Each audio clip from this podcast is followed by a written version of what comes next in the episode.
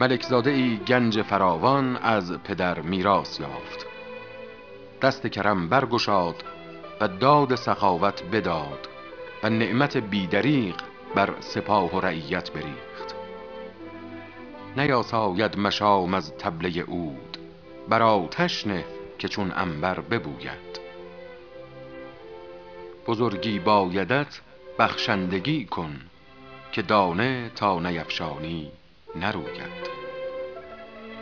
یکی از جلسای بی تدبیر نصیحتش آغاز کرد که ملوک پیشین مرین نعمت را به سعی اندوختند و برای مسلحتی نهاده. دست از این حرکت کوتاه کن که واقعه ها در پیش است و دشمنان از پس.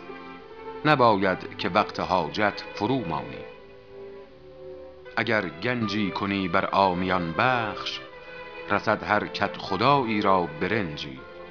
چرا نستانی از هر یک جوی سیم که گرد آید تو را هر وقت گنجی.